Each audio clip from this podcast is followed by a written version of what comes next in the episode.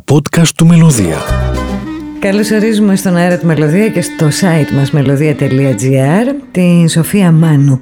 Είναι ένα νέο κορίτσι, τα πατήματά της είναι ακόμη φρέσκα στο χώμα του ελληνικού τραγουδιού. Ωστόσο μας έχει δώσει δείγματα μιας κλασικής παιδείας και μιας αντίληψης για το τραγούδι εξαιρετικά σοβαρή θα έλεγα. Καλώς όρισες Σοφία. Χαίρετε, Τι χαίρετε. κάνεις; Καλώς σας βρήκα. Μια χαρά, μια χαρά. Είσαι στο τραγούδι πόσα χρόνια τώρα; Χμ, είμαι στο τραγούδι από πολύ μικρή. Σχεδόν 18 θα έλεγα πλέον είναι. Ωραία. Μμμ. Όχι και πάρα πολλά χρόνια. Ε, όχι. Σε σύγκριση με άλλους συναδέλφους, όχι. Στη δισκογραφία πότε μπήκες; Το 2007, αν δεν κάνω λάθος. αν θυμάμαι Άρα καλά. μετράς τώρα 13 χρόνια. Ακριβώς. Συναρπαστικά; Ε, σε σχέση με το ελληνικό τραγούδι μπορεί κανείς να πει ότι δεν είναι συναρπαστικά. Είναι, είναι, είναι. Οι επιλογές σου είναι μετρημένες, είναι υπολογισμένες, σαν να έχεις μια πολύ ιδιαίτερη αντίληψη ή ένα συγκεκριμένο όραμα. Δεν ξέρω τι από τα δύο συμβαίνει. Είμαι λίγο σαν τα παιδάκια, δεν ξέρω αν θυμάστε όταν ήμασταν μικροί και παίζαμε μήλα. Είμαι λίγο σαν το πουλάκι που μπαίνω βγαίνει στο χώρο του τραγουδιού. Θεωρώ ότι έπεσα και σε μια εποχή που τα πράγματα είναι λίγο περίεργα για μας τους νέους τραγουδιστές. Αλλά δόξα τω Θεώ ε, κατάφερα να κάνω κάποια πράγματα που ήθελα. Ήρθα και από πολύ μακριά, είμαι παιδί της Γερμανίας και κατάφερα μέσα σε αυτά τα 18 χρόνια και 12 χρόνια παρουσίας στη δισκογραφία να κάνω κάποια πράγματα που αγαπώ. Ναι. Συναντιόμαστε σήμερα με αφορμή την κυκλοφορία ενός άλμπουμ Μάλιστα. που έχει τον τίτλο «Η φωνή που νίκησε το φασισμό», Σοφία Βέμπο. Μάλιστα. Αν ε, έχω καταλάβει σωστά, υπάρχει μια βαθιά υπόκληση σε μια πολύ σπουδαία Ελληνίδα. Αλλά τι νόημα έχει αυτό για σένα σήμερα; Εγώ, όπως σας προείπα, γεννήθηκα στο εξωτερικό και έχω μια ιδιαίτερη σχέση με την πατρίδα μας. Ε, ίσως επειδή μου έλειψε πολύ, ίσως επειδή δεν είχα την ευκαιρία να μεγαλώσω εδώ, στην Ελλάδα. Γεννήθηκες εκεί; Μάλιστα, ναι. Και γε- γεννήθηκα, ήρθα στην Ελλάδα στα 18, περίπου στην ηλικία των 18 ετών. Και μ, αυτά τα τραγούδια πάντοτε είχαν μια ιδιαίτερη σημασία για μένα. Και όταν μου έγινε η πρόταση από το Ινστιτούτο Άγιος Μάξιμος ο Γρεκός, ε, με χαρά δέχτηκα. Και φυσικά όταν ε, συμμετέχουν σε αυτό 350 παιδιά και ένας ε, εξαίρετος ενορχιστρωτής, ο Ντίνος ο Γεωργούντζος, ένας τραγουδιστής στις μέρες μας με την περιραίουσα ατμόσφαιρα δεν θα πει εύκολα όχι σε κάτι τέτοιο. Πώς καταφέρατε να συντονίσετε μια τέτοια παραγωγή σε μια τέτοια περίοδο που όλα είναι δύσκολα, είναι αδύνατο να συναντηθούμε; Ευτυχώς ολοκληρώσαμε τις ηχογραφήσεις και τις βιντεοσκοπήσεις 15 μέρες περίπου πριν το lockdown της Άνοιξης.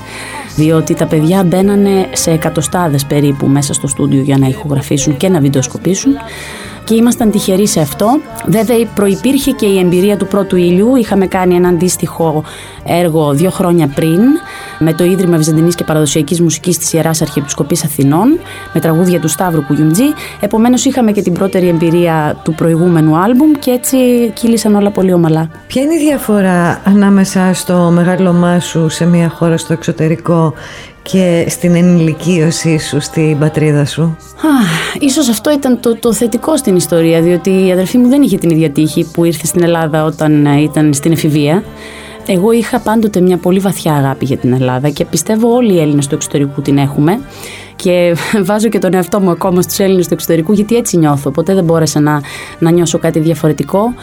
Δεν είναι εύκολο. Στην αρχή, στην αρχή είναι πάρα πολύ δύσκολα τα πράγματα. Έχω ακόμη κουβαλάω την οτροπία της Γερμανίας, μου το λένε πολύ συχνά αυτό. Τι σημαίνει αυτό, τι σημαίνει η νοοτροπία της Γερμανίας; το γράμμα του νόμου, η συνέπεια, είναι κάποια πράγματα που φαίνονται περίεργα στην Ελλάδα, αλλά σιγά σιγά νομίζω ότι και εμείς οι Έλληνες δεν είμαστε και τόσο κακοί βρε παιδί μου. Σιγά σιγά προσαρμοζόμαστε. Δεν βλέπω και πολύ μεγάλες διαφορές πια. Τι ήταν αυτό που δεν σε ξαναπήγε πίσω, δηλαδή να μείνεις δύο-τρία χρόνια, ήρθες και σε μια πολύ δύσκολη περίοδο για την Ελλάδα, θα μπορούσες φαντάζομαι άνετα να επιστρέψεις σε ένα φυσικό περιβάλλον. Όταν αγαπά κανείς κάποιον ή κάτι, το αγαπά με όλα του τα γύρω-γύρω. Δεν μπορείς να αγαπήσεις επιμέρους κάτι. Και εγώ αγαπώ την Ελλάδα και τους Έλληνες έτσι όπως είναι. Δεν με πειράζει καθόλου, δεν θέλω να αλλάξουμε καθόλου.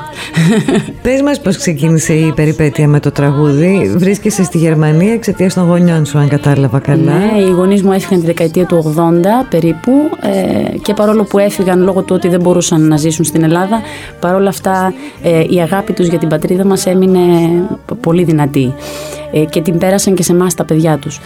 Τελειώνω τις τελευταίες τάξεις του σχολείου σε ελληνικό σχολείο δίνω πανελλήνιες και ε, μετακομίζουμε στη Θεσσαλονίκη, γιατί είμαι από τη Θεσσαλονίκη. Και εκεί ε, περνάω στο τμήμα εμπορίας και διαφήμισης. Ήθελα να ασχοληθώ με το marketing, μου άρεσε πάρα πολύ. Και δειλά-δειλά άρχισα να κάνω τα πρώτα μου βήματα σε μουσικές σκηνές της Θεσσαλονίκης. Το ένα βήμα έφερε το άλλο και το 2005 βρέθηκα στην Αθήνα λόγω κάποιες, ε, κάποιων εμφανίσεων. Και σιγά σιγά το 2007 ήρθε η πρώτη δισκογραφία και από τότε περπατάω σε αυτό το δρόμο, τον περίεργο. Νιώθεις περιπλανόμενη ωστόσο ότι μπορεί τα επόμενα χρόνια να σε βρούμε κάπου αλλού; Όχι, δεν νομίζω. Νομίζω ότι εδώ είναι το λιμάνι μας. Δηλαδή αυτό το καταλαβαίνει κανείς μόνο όταν φύγει έξω. Δεν μπορεί να, το, δεν μπορεί να περιγραφεί. Και πολλές φορές έχω πολλούς φίλους που γύρισαν. Πολλές φορές ακούω ότι ε, το ότι πά να φύγουμε από εδώ γιατί είναι δύσκολα εδώ και, και μόλις πηγαίνουν έξω αλλάζουν γνώμη. Η Ελλάδα μας είναι όμορφη. Ωραία. Σοφία, έχεις ένα CD στα χέρια σου αυτή τη στιγμή με μια τεράστια αβεβαιότητα γύρω μας για οτιδήποτε. Ωστόσο, είναι και μια περίοδος που κυκλοφορούν πολλά νέα άλμπουμ και αυτό είναι παρηγορητικό όχι μόνο για τη δισκογραφία και την καλλιτεχνία αλλά και για μας που ακούμε καινούργια αλλά και πιο γνώριμα πράγματα όπως αυτά. Το να αναμετρηθείς με μια τόσο μεγάλη φωνή και με ένα ρεπερτόριο πολύ γνωστό, πολύ συγκεκριμένο. Mm-hmm. Πώς ήταν; Εγώ δεν θα έλεγα τόσο μια μεγάλη φωνή όσο μια μεγάλη Ελληνίδα. Mm. Στέκομαι περισσότερο, συνήθως όταν κάνουμε τέτοιου είδους έργα, στέκομαι περισσότερο στην ουσία του πράγματος, διότι ο καθένας μας έρχεται και παρέρχεται, κανείς δεν είναι για πάντα. Ωστόσο, η, η, η Σοφία είναι ένα ιερό τέρας του ελληνικού τραγουδιού. Για μένα είναι η κορυφαία ερμηνεύτρια που πέρασε ποτέ από αυτή τη χώρα και το να αναμετρηθεί κανείς μαζί της δεν νομίζω ότι έχει κάποιο, κάποιο λόγο να το κάνει κανείς αυτό.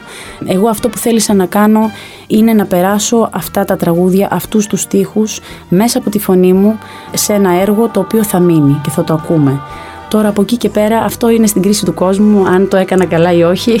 Απευθύνεσαι σε νεότερους ή σε μεγαλύτερους; Απευθύνομαι σε όποιον αγαπά την Ελλάδα μας. Και αυτό δεν, αυτό δεν έχει να κάνει με την ηλικία του ανθρώπου. Άρα αυτό το υλικό που υπάρχει στα χέρια μας έχει για σένα και έναν ε, χαρακτήρα διαφορετικό από το ακούω μερικά τραγούδια ή ε, ακούω μία φωνή. Νομίζω ότι ο συγκεκριμένος δίσκος, επειδή τις φωνές, τη φωνή μου την ηχογραφήσαμε μέσα στο lockdown, νομίζω ότι με άλλαξε αρκετά και ερμηνευτικά με άλλαξε πολύ. Θεωρώ ότι πλέον οι καλλιτέχνες πρέπει να προσανατολιστούμε σε πιο ουσιαστικά πράγματα. Γιατί είναι οι εποχές τέτοιες που ο κόσμος έχει πολύ μεγάλη ανάγκη να αποκτήσει από κάπου μία ελπίδα. Και το νιώθω πάρα πολύ αυτές τις μέρες που προωθούμε το άλμπουμ. Τα μηνύματα που έρχονται είναι πολύ θετικά. Και χαίρομαι γι' αυτό. Αυτό είναι ωραίο για όλους μας.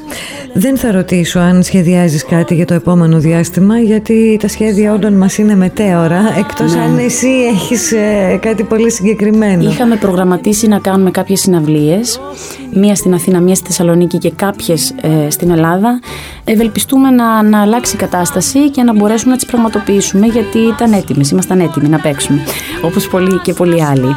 Το έργο θα κυκλοφορήσει σε USB stick, όπου μέσα θα υπάρχουν και τα βίντεο κλιπ των τραγουδιών και κάποια lyric videos και το mp3 υλικό φυσικά, αλλά και φωτογραφίες από τις ηχογραφήσεις και τις βιντεοσκοπήσεις με τα παιδιά και σε βινίλιο θα κυκλοφορήσει Α, ωραία, πολύ ενδιαφέρουσα προσέγγιση.